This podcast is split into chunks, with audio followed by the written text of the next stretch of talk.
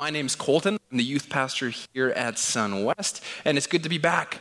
My wife and I, we took a couple weeks of holidays in the month of July. So, um, yeah, it's great to be back. We're gone for the last two Sundays. We're here, and it's, it's to see so many uh, familiar and yet so many new faces. So. Uh, three weeks ago, we went to uh, Abbotsford, Langley, Vancouver, that whole area. Area we drove around all the time. Uh, it's beautiful there, and it was nice to be able to hang out with some really good friends of ours. One of the the couples, uh, the guy was in my wedding party. I was the best man at his wedding party, and it's so good just to be with good friends. And the other one uh, is that we stayed with is a really good friend and mentor of mine. That this whole journey and relationship with Jesus for me, uh, I grew up in the church, but it really started when I was 15 years old. And when I was 15, I got to know Jesus in this whole new way. And this guy, Jeff, uh, who we went to go visit, he has been my mentor since then. So we are going over 10 years of this relationship of there who's asking good questions and challenging us. So we were able to go, get some rest, spend time with some good friends. We were back for a week in the office, and then we left again on holidays where we went to Saskatchewan and we spent some time camping. Who spent some time camping this summer? Anybody? A few people who's spending some time camping this weekend?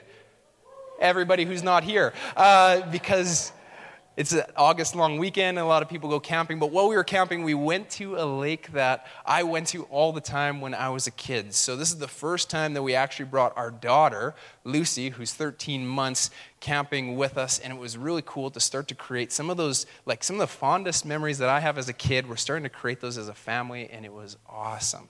Uh, while we were there, um, Lucy, she woke up every single night at about between 1 a.m. and 2 a.m. and she would just cry. You know what? It was really nice because she was just letting us know that she was still there. You know, she's just really thoughtful, super nice. We really appreciated it. Uh, and there's one night that we like gave her the bottle, we gave her the soother, we tried to hold her, and all these things, and nothing seemed to work at all. So we're like, you know what? We did like the mean parent thing, uh, and we let her cry it out, uh, which is never easy. And we cried it out, and finally, after half an hour, she finally went to sleep. And we were just like, oh, put our heads down on the pillow, in just such relief. Um, so much, in fact, that Angel then had to go relieve herself and go to the bathroom. And going to the bathroom woke Lucy up, and we started that whole process again for another hour and a half. Um, but you know, maybe we didn't get that much sleep, but we're back. We feel rested, energetic, and I'm excited to be here. This is my first sermon preaching in this in this building, which is awesome, and I love it. I didn't have to like run to the office, print my papers, come here and do all these things. It's just right here. It almost feels relaxing and it's good to be here. So today we are continuing our sermon series called Juice. Uh, as you can see on the graphic, um, we are on week five. Juice is talking about the fruit of the Spirit. Um, that with these juices, right, like what you squeeze, um, the fruit of the Spirit is something that we're wanting to come out. So a little bit later, we're going to spend some time in Galatians 5. 22 to 25. So if you have your Bibles or if you'd like to follow along, um, that's where we're going to be spending a bit of time today, and we're going to jump around and we're going to share a few other verses as well. But Galatians 5, starting in verse 22. A few months ago, Angel and I, we decided it's time for us to buy a new rug. Uh, our old one, it was just getting, it was just old, uh, that we needed a new rug in our living room. And we went and we had three things that we really wanted to achieve. Number one, something that looked good. You know, you want a rug that actually looks good in your place. Number two, something that fit the space. And number three, most important, that it was affordable. Like, I don't know, we went rug shopping, and rugs are crazy expensive. I had no idea until we started to go rug shopping, and we go to so many different places. Like, this is a really big ordeal. Um, like, we went to tons of different places. Finally, uh, we found out we can't really afford any rug. So, when that happens, you go to IKEA and you get what they have. So, we went to IKEA and we found a rug. You know what? Like, it looks okay it doesn't really fit the space, but it was affordable. So we got one of the three. Um, but this rug, when it comes to IKEA, that you can't really, we didn't get a choice of what color we wanted. Uh, so we got the nicest looking rug that what we thought, and the colors were light gray and white. Um, so a light gray and white rug. We put it out, roll it out on our uh, living room, and right away I, we like, I look at Angel, she looks at me, and we try to create a plan to keep this rug as clean as we can for as long as we can. Okay? So we have like this, this is what we're gonna do. We're gonna keep it clean. We're not gonna do this. And we just had a, like all this list of rules. Um, and that week, that Sunday, I woke up early. I was making some, some coffee, and I just got brand new beans, and I was like really excited to drink this coffee. If you don't know anything about me, I love my coffee in the morning. So I was making my coffee, and I like poured into my cup, and I made a little bit too much coffee for the cup. And you know when it's like just like overflow, like almost about to overflow, that it's just right at the top, and I like did like the sip thing, and I just like sipped the top, and I walked to go sit down in our living room to go read. Lucy wasn't up yet. This is going to be so peaceful. Uh, and I go and I sit down and I've got my cup and I go to sit down and my arm, maybe I shouldn't do it around the piano, bumps the armrest and the coffee like spills out of my cup. And it almost feels like slow motion. It's like, and the drops are in the air. You can see them spreading. And it like hits my leg and hits all over the brand new carpet. So I sit there in shock first and didn't do anything. And then I thought, oh, panic all of a sudden sit in. So first shock, then panic, and I run downstairs to the basement. I get cleaning supplies, and I'm like cleaning the rug, hopefully before Angel like wakes up and comes downstairs so she doesn't like say I told you so or something. So I'm like cleaning it up. Uh, and I, I think I was able to get most of it out, which is great until, I mean, a few days later, Lucy spit up and threw up on the rug anyway. So I don't know what we were thinking getting a new rug with a baby, but this is what we're talking about. This whole idea of what we put into our lives, that once we get bumped or things come up or troubles come up, what comes pouring out? The Apostle Paul knew exactly what he was talking about when he went to the fruits of the Spirit. Um, that in Galatians actually starts off with 5:16. He gives this list of, of these fruits and these things that aren't so good.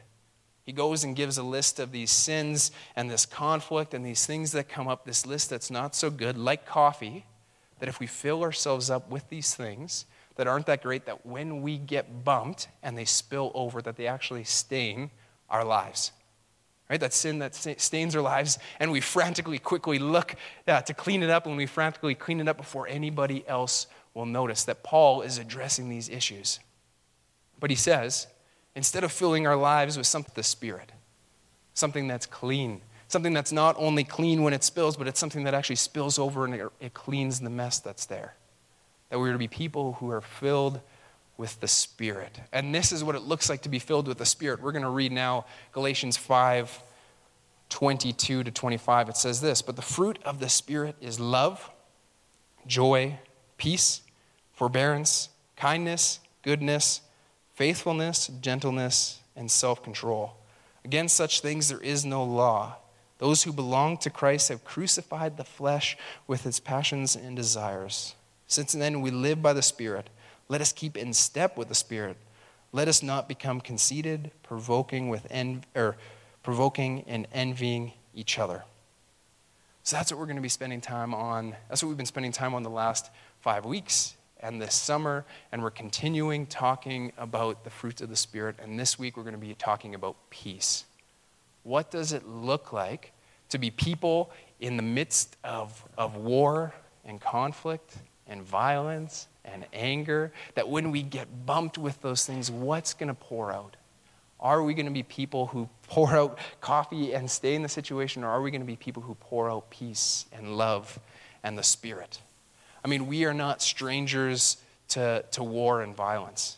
Angel and I, when we were on holidays, we didn't have any TV, nothing like that. It was so peaceful. Um, but when we get home, we look on the news and we can, right away, I saw that there was shootings in Toronto, uh, that there were killings out east, uh, that there's war between our governments about trades, that there is war and conflict everywhere we look that that is something, that is the worldview in which we are in, and we have a choice of how we're going to react.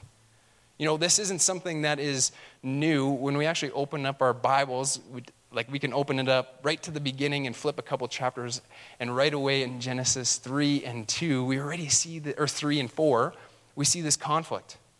We see war, we see this between brothers, we see vengeance, and we see the first murder right at the beginning. Right? This is something that is deeply enrooted in, in us and in, uh, our history. That we continue to look through the Bible and we see uh, war, conflict, uh, vengeance, that that is the, the worldview in which Jesus came into. That is the Jewish worldview. That there was a time that they were oppressed by the Egyptians, the Israelites, who in the Bible in the Old Testament are referred to as, as God's people, that they are oppressed by the Egyptians. They finally are released and they establish their kingdom. They established their kingdom, one, for them that was filled with peace, because they were the ones who were in charge, that they longed to have that peace back. But what I find kind of ironic in the middle of that is that they were at peace as long as they had nobody who disagreed with them. And if they had people who disagreed with them, we can open up our Bibles and we can see that there's lots of violence and war and killing right in there. But that's how they thought that peace was to be established. Peace was to be established by force. That they lived in the glory days, but the time of Jesus, those glor- the, the days weren't so glorious. That we see that they were um, taken over by the Assyrians that they were put into exile by the Babylonians, and they come out of exile into, uh, into the dominion of Rome. That the Israelites, that they were the oppressed people. They longed for peace. They wanted peace. They wanted the good old days that peace was established. That they had the kingdom, and the kingdom was there, and it was taken by force. That there was this prophecy in Isaiah that talks about it talks about the Prince of Peace. In Isaiah 9 6, it said uh, that the Messiah was described as the Prince of Peace. One would come and establish peace. But this is their idea of peace. Peace was brought by force. I find it really funny. I'm sure Rome, at the time of the Israelites, the, Rome, the Roman Empire thought that they were at peace. That if nobody was against them, that they were at peace. And if anybody came to fight them, that they would just get rid of them and establish peace again. That peace is, is uh, best seen in the eyes of the victor. It's best seen in the eyes of the one who's in charge and in conquering, and that is what the, the Israelites desired. They wanted peace, that they wanted their kingdom, they wanted everything to be established the way that it used to be through the Prince of Peace. And they got that. They got the Prince of Peace, but not in the way that they expected. Instead of this mighty king, the Prince of Peace comes and is described by the angels. Uh, he comes as a baby. This was, the, this was the good news that they were waiting for of hundreds of years, but it came in a really unexpect, unexpected way.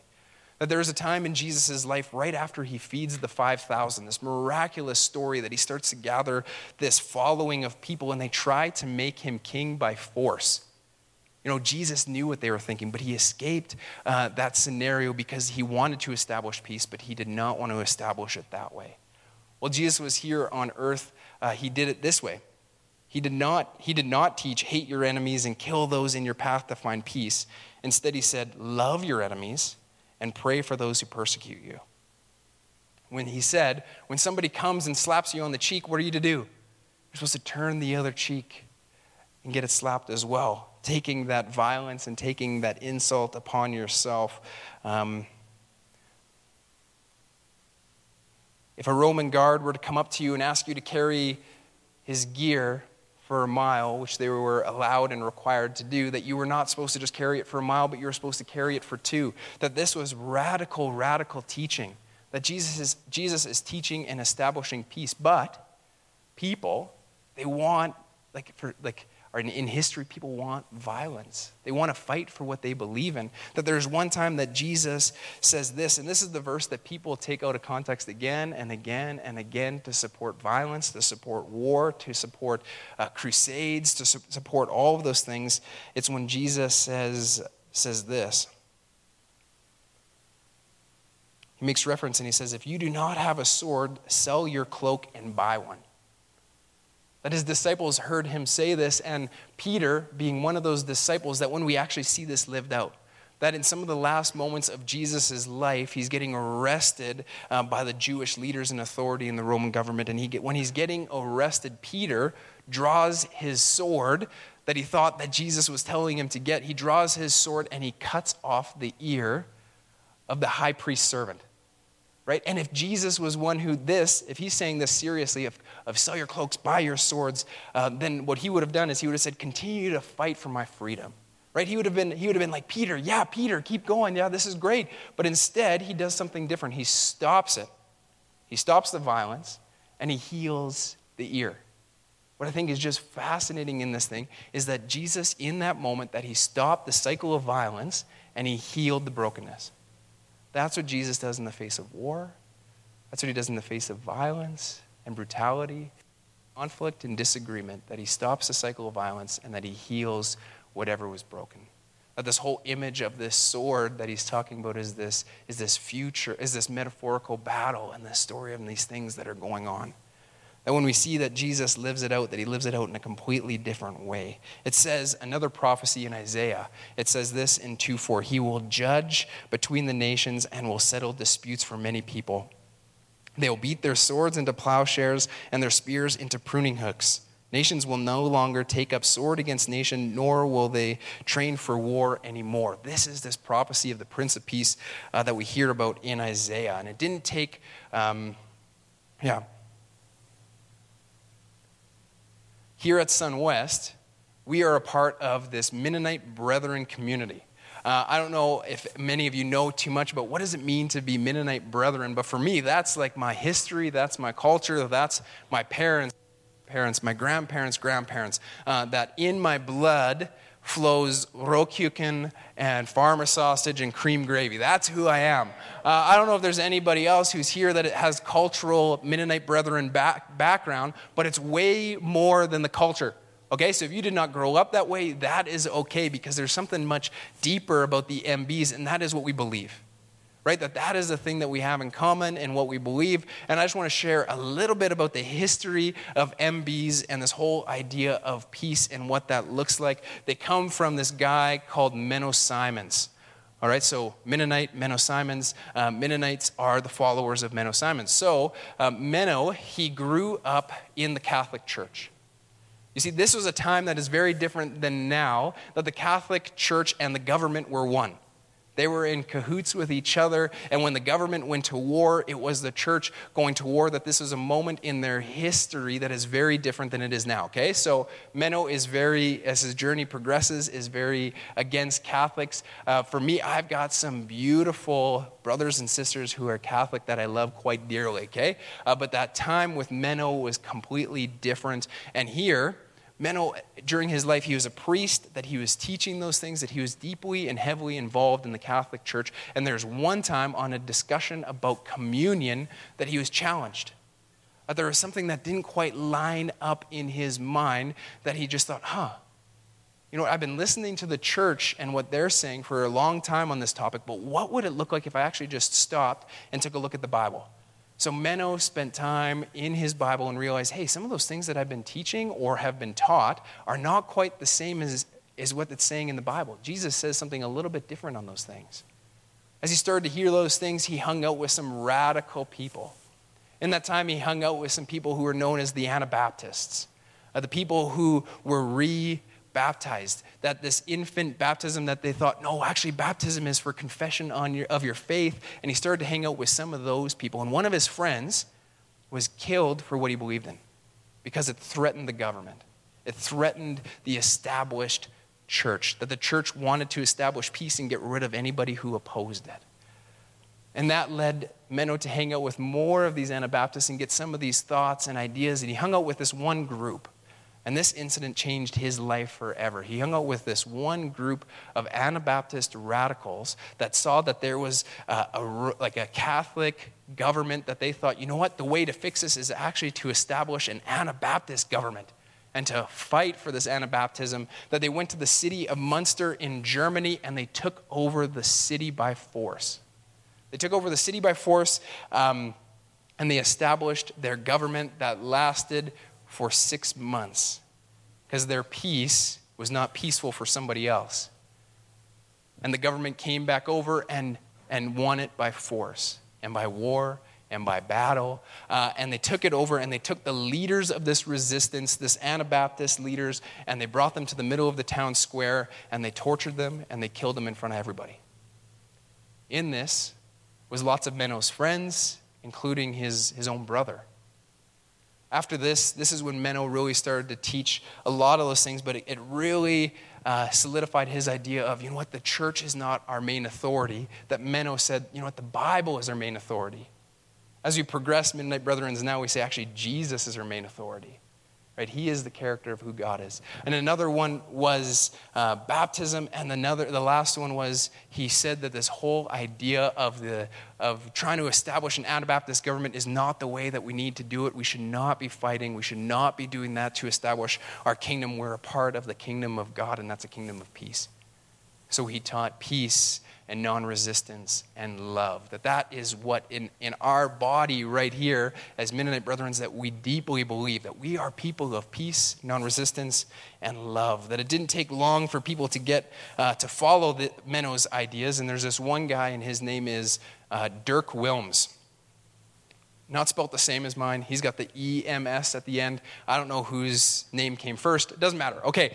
But this guy named Dirk Willems was an Anabaptist, that he was a radical, that he was teaching those things, uh, and at one point in his, in his teachings that he got arrested, right? He was a threat to the peace and the government that was established. He was a threat, so he was arrested. He was brought to the second story of this prison where he was, uh, wasn't fed much food, that he was malnourished, that he became skinny, and he had this idea hey, you know, around the prison is this lake that when it starts to freeze over, I'm going to escape and I'm going to run across this lake. And that's what he did. So, in, in probably, yeah, when the, when the water started to freeze, he escaped from his cell. He went down and he started to run across this frozen lake, which he could do because he was malnourished. He was skinny. He didn't have much food. And a guard, seeing him trying to escape, goes to chase after him. And as this guard who's chasing after him, who has been eating healthily, I guess, uh, he falls through the ice. And this guy who falls through this ice, this guard that he actually starts to call for help. Dirk, in that moment, he had a few choices, right? He could have uh, just kept running. I mean, he could have just walked over there and just pushed the guy in a little bit more and then kept running. Uh, he could have just ran and escaped, but he, he stopped and he thought, well, if Jesus taught love and peace, what, what do I do in this situation? So he went and he actually helped the man out of the ice and he walked him back, and they rewarded Dirk for his efforts with putting him back in prison, for torturing him, and burning him at the stake. For Dirk, that is what peacemaking was all about. That in the midst of conflict, uh, in the midst of this war and this brutality, that he had a choice, and that was the choice that he made. So for us, that I think when we face conflict, and I know that it's not the same, right? I know, I know that not at this point, I don't think anybody is trying to go out and get you and imprison you for these ideas and what you believe, but there is always some form of conflict, a disagreement, or maybe we're in a fight with somebody that we love dearly, that there is this war, this idea of this war that's going uh, on in our lives, but we have, a, we have a choice of how we want to respond. So, how are we going to respond in the face of conflict and disagreement? I think there are a couple ways. Number one is to fight. We could fight. You know what? This is, this is kind of how I'm wired. I grew up playing sports and I was always kid uh, that was chirpy, that was beaking at other people, that was trying to fight because I wanted to win uh, because if I wasn't winning, I was losing, and losing is not acceptable. I, that's just how I was wired, uh, and that bring it into marriage and my relationship with my wife. And when we get in a disagreement, like for like right away, I'm like I'm trying to win. Because for me, I want to establish my own peace and I want to win this argument. And we're trying to figure out some of these things. So we've been doing some personality tests. I don't know if anybody's done anything with the Enneagram. Has anybody done like some stuff with the Enneagram? Anyways, uh, I was going through it and we've done a few tests, and I keep coming out with is number eight. Uh, and number eight is like the jerk. Sorry for anybody who's at number eight. Uh, I'm not using that as an excuse, but that's how I'm wired. You know, I'm like, I'm ready to fight in the face of disagreement and argument. That's how I'm wired. There's another way to react to it, and that is to flee. That we can we can flee. And that is how my wife is wired. So you can imagine how our, our disagreements go because we're regular people. We have disagreements sometimes, and that's okay. Uh, so you can see how they would go that I go into the, the disagreement and I'm ready to win, where Angel is like ready just to back away. And then at the end of our conversation, I thought I won until she doesn't talk to me for two or three days, and I wonder what happened. I thought we had peace. Uh, but we didn't. But we both had inner conflict going on at the same time um, because we didn't establish those things. But luckily enough, there's actually this third option uh, there's peacemaking. In the face of conflict and war and disagreement, we could flee or peacemake. And there's this quote, and I, and I just want to read it to you, and I think it's beautiful. It says this uh, To make peace is to tear down barriers of misunderstanding and prejudice, anger and hate, and to replace those barriers with bridges of acceptance, forgiveness, friendship, and love. This is what God has done for us in Jesus, and this is what we are called to do. Right? We are people of peace. What we need to do is we need to tear down barriers of misunderstanding. Because a lot of the times when there's just conflict that's going on in our lives, if we just talk to the person and have understanding, that actually resolves it. And we need to we need to stand up. It doesn't mean to get angry and to avoid, but it actually means that we need to stand up to prejudice and anger and hate. And I just love that. And replace those barriers. So it's not just fleeing, it's not just getting away from that scenario, it's actually replacing the conflict, replacing the battle, replacing the war uh, with acceptance, forgiveness, friendship, and love. A couple years ago, uh, we had a SunWest men's movie night uh, where we went to Canyon Meadows Cinema, so the movie theater that we used to meet at, and we watched this movie. So I just want, I think this movie gives a great example of what I've been talking about this morning. So I just want to, I've been, I was debating, I was going like back and forth on should I show this or not because it's about war. So it's a little bit, I'm just going to give you a little bit of a warning beforehand so that way my conscience is clear uh, that it's a little bit gruesome because it's, it's war. And there's a little bit of kissing, but they're married and it's okay. Um, so I just want to, this, this movie is called, um, this movie is called Hacksaw Ridge. And it's talking about uh, this whole movie is all about World War II and this guy who, who is religious and he's got beliefs that he should not take the life of another person, but yet that is, there's war going on. It's World War II. There's a really, uh, there's a, there's a really visible war that's going on, and he had the option of how to deal with this, with this war, uh, with this anger, and with this conflict. So let's just quickly watch this video, and we'll talk a little bit about it after. I remember sitting and watching this movie uh, with somebody in our church, and there's so many moments that are like, like just like it's like any war movie like loud explosions uh, that there's somebody who like jumped up popcorn went in the air scared everybody else uh, in the movie theater. But there is something that is really important uh, that i wanted to show this clip and that is in the face of rape violence in the face of really real war he had the choice of how to respond to this. Where many went to go fight and kill to establish their peace uh, where many went and actually just uh, fled and avoided because they didn't want to deal with it. He went and was a peacemaker. That he didn't kill, that he didn't, that he didn't, um, yeah, that he didn't kill, that he didn't bring violence, but he actually brought healing into the situation. Right, we read about Jesus where he stopped, right, stopped that violence and he healed the brokenness that this guy, and I just love, love that quote with a world so torn up on tearing itself apart. It doesn't seem to me such a bad idea to put a little piece of it back together. That I just love, like, love that quote, love that idea. And there's this image in this movie that he didn't go to fight and to kill, but he, he was saying, and I don't know if you've watched this movie or not, I won't give it all away, but he's saying, Lord, just one more. Right? Help me to find. So the battle ended, and he actually stayed in the battlefield all night while everybody else retreated and he's going and he's finding these people and lord just one more. Lord what just one more. And he's rescuing these people. But what i thought in this movie what was the most beautiful thing about it is that he was not just rec- rescuing fellow americans he was rescuing the japanese as well that he was there and establishing this peace. And I know that uh, our lives don't look like that. You know, I don't, I don't think that we're, we're going to war, but there are, there are conflicts, there are battles, and there are these things that go on in our life, and how do we respond to those things? The full extent of Jesus being the Prince of Peace happened in his very last moments on earth. It started with his arrest, where we see Peter, his, one of his disciples, his followers, chop off the ear of somebody trying to arrest Jesus. And we see Jesus already stopping that violence and, and healing that brokenness. But when one of the worst and cruelest and most violent crimes the world has ever seen, where they betrayed God, where they rejected God, where his own creation rejected him, where Jesus' own creation rejected him, where they spit on him, where they mocked him, where they beat him, where they put him up on the cross to die.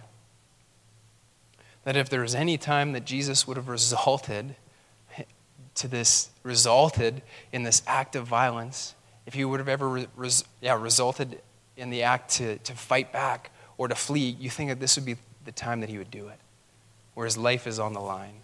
That I can see Jesus as he's there on the cross I could see him, you know what, now where he establishes and he's like, now you're going to see my full power. And he could have just, the snap of his fingers, killed everybody and established his kingdom and tried to bring peace by force in that way. But he didn't do that. He could have, at the snap of his fingers, because he's God, just and disappeared, went back sitting at the right hand of God the Father and said, These guys are a lost cause, I can't do anything, and fled the situation. He could have done that. But what did he do instead?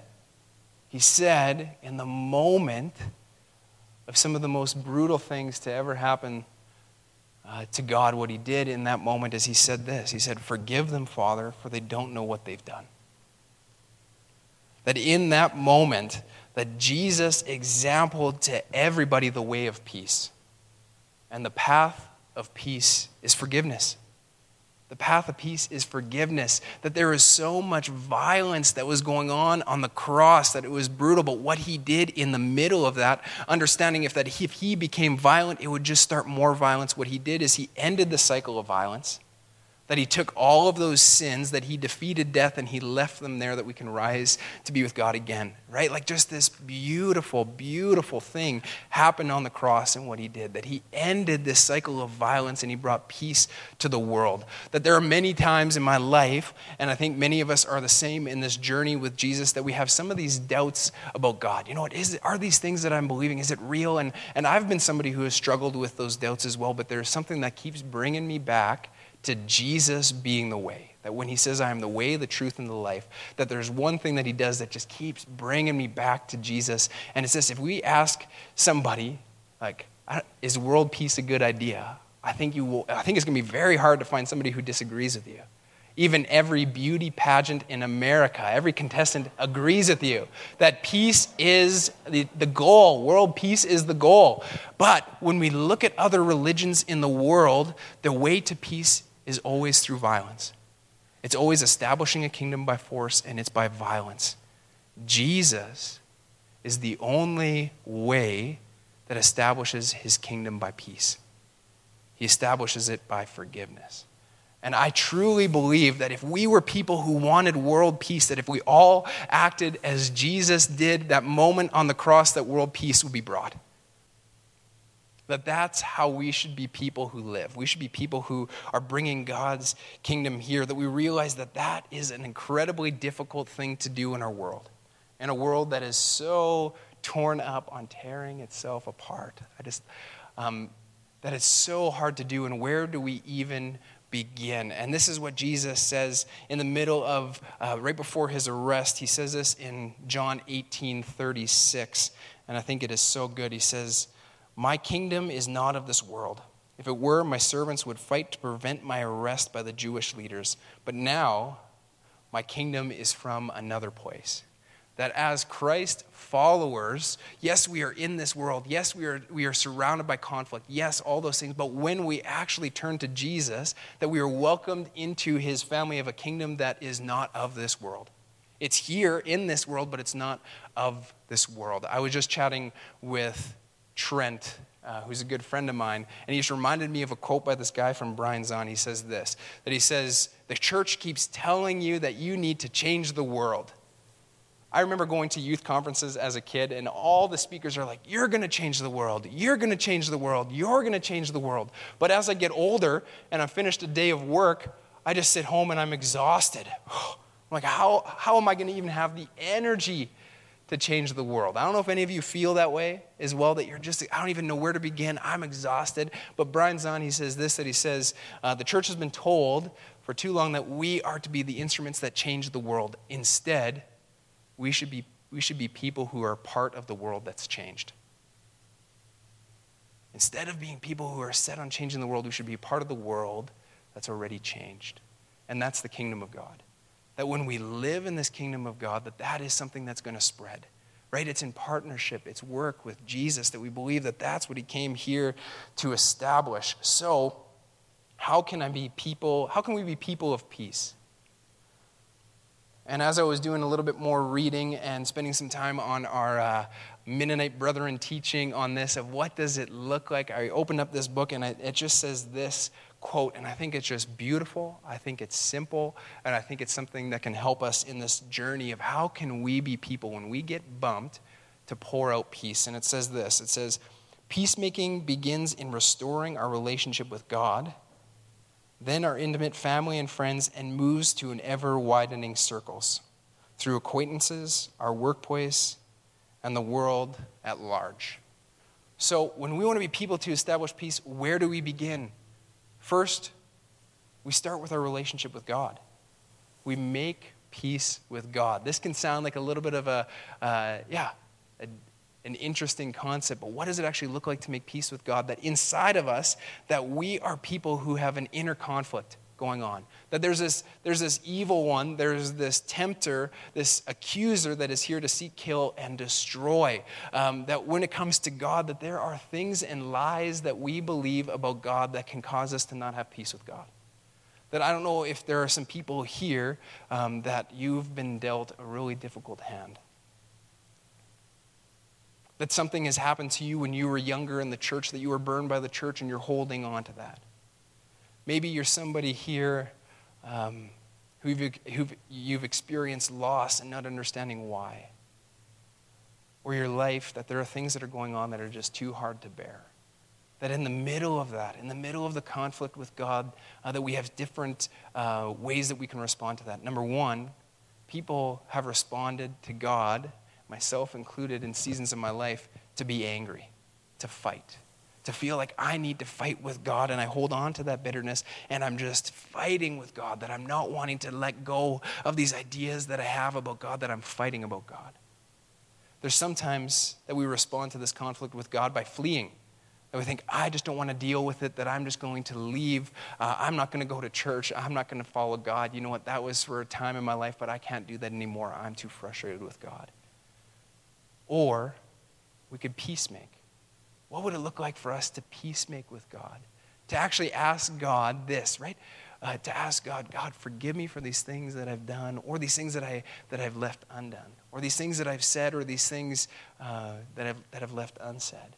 And when we say those things and we look to this forgiveness and we leave them at the cross with what Jesus did, where he actually took this sin, and what he did is he actually brought peace by restoring relationship between God and man that he restored the relationship that was once broken and he brought harmony to relationship. That's what peace is.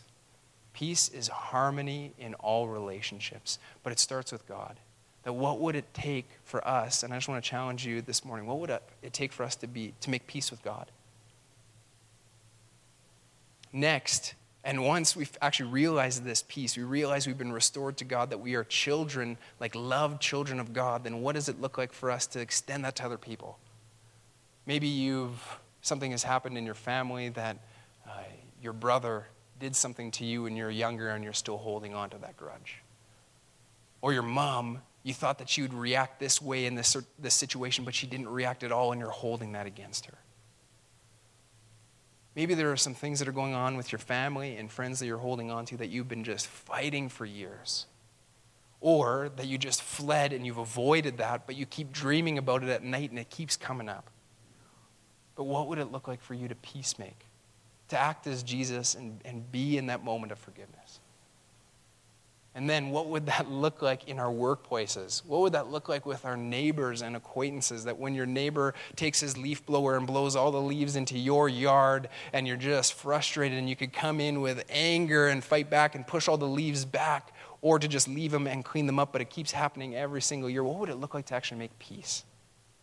So, first, I think peace, real peace, world peace, it starts with God realizing how you've been forgiven, who you are, and how you're seen as a beloved child of God. Next, it goes on to those who are close to us. And finally, it starts to move and change the world. Right? If we were all people like that, I truly believe that world peace would come. But I still have no idea where to start sometimes. When there's conflict in my life, I don't know where to start. Um, but I believe that we can pray. I believe that we can be people who pray and that God will give us the words to say and can guide us in those situations. So, will you just join me in prayer? God, I just want to thank you for uh, your heart. I want to thank you for who you are. I want to thank you that the best realization and example of who you are is found in Jesus. And that when we look at you, Jesus, we see a way not of violence, not of war, but we see a way of peace, forgiveness, love, and acceptance. So, God, I just pray for everybody here in this space uh, to feel that. That whatever's been going on between them and God, that they realize that, that they're already forgiven. What already happened on the cross, that that is available here and now, that, he, that God invites everybody here to be part of his kingdom and this kingdom of love. So, God, I just want to thank you for that. And I pray um, that there are some people here who are, who are feeling that and experiencing that. And that they believe certain things about you for so long. God, I just pray for clarity this morning. And that they'll see you clearly as the person that you are in this reckless love that we talked about. And God, I know that, that we're sitting here and we, we have conflict with people. We look to the world and we see that it's actually filled with war, and sometimes we get overwhelmed and we don't know how to respond.